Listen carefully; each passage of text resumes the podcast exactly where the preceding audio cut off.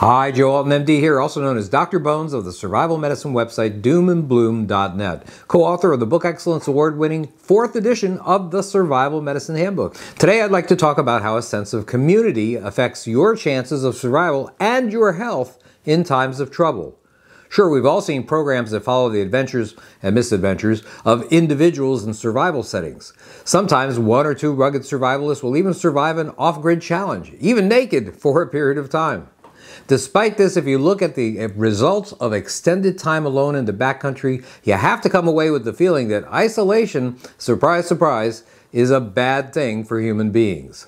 Let's imagine that a monumental disaster has occurred and you have survived. The power grid's down, it's unlikely to be up again for years. You, however, have prudently stored food, medical supplies, farming tools, and hunting equipment. You're a fine, young, reasonably intelligent, and physically fit person with no medical issues, and you're sitting safe alone in your shelter. Sounds like you figured out the formula for success, but you haven't. The problem is that one word alone. Lone wolves are considered to be resourceful and tough, and they are for a while. Unfortunately, the lone wolf usually ends up a pretty miserable creature. Face it, wolves should be in a pack.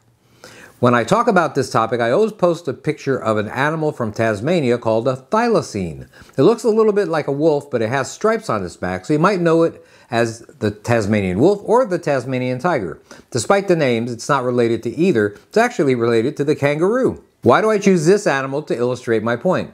Look at it and you'll see that it's not very impressive. Heck, it's not even a real wolf. The reason is simple. The Tasmanian wolf is extinct, and if you try to go it alone in a long-term disaster, you will be too. The most basic way to help assure your well-being is to have help.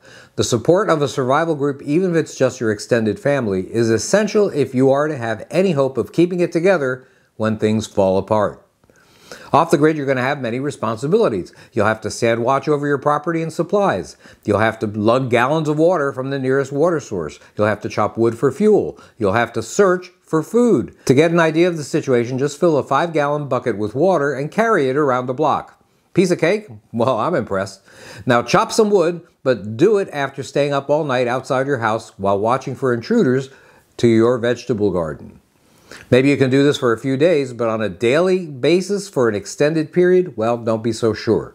Just do it for one day and you'll begin to understand what I mean. For most of us, it would be the very definition of a miserable existence.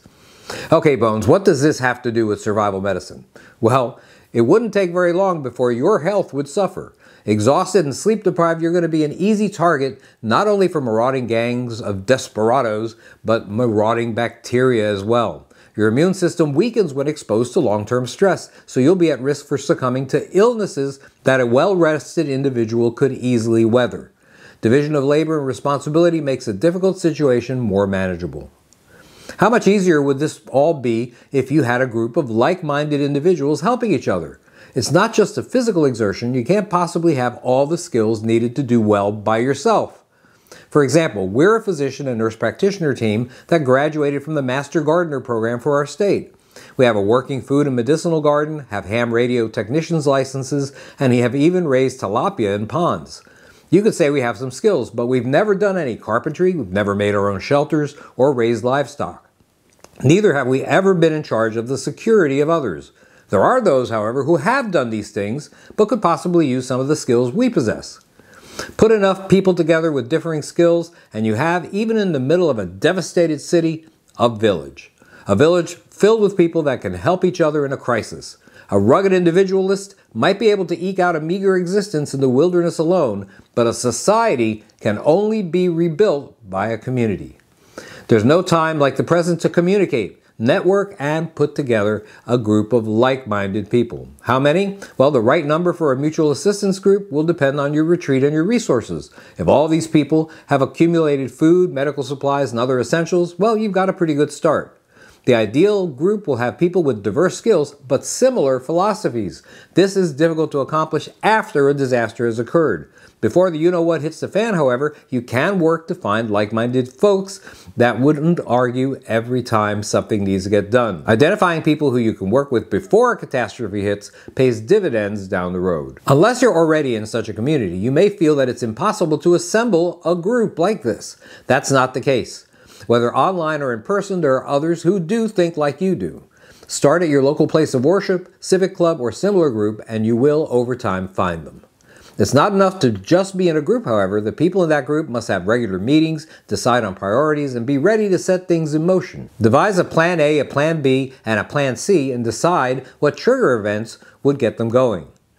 Keep lines of communication open so that all your group members stay informed. In normal times, it's easy to become complacent about this stuff, but during disasters, things can go downhill pretty fast. If your group isn't on the same page, especially about what to do if a trigger event occurred, some of your members may not make it to, say, a backcountry retreat. This results in your community losing members with important skill sets. It just takes a road closure or two to block the success of a mutual assistance group. There's more that goes into a successful survival group than just being, well, a group. Consider a copy of Charley Hogwood's excellent Survival Group Handbook for good advice on how to put together a harmonious survival community. It'll help you succeed even if everything else fails. This is Joe Alton, MD, that old Dr. Bones, wishing you the best of health in good times or bad. Thanks for watching.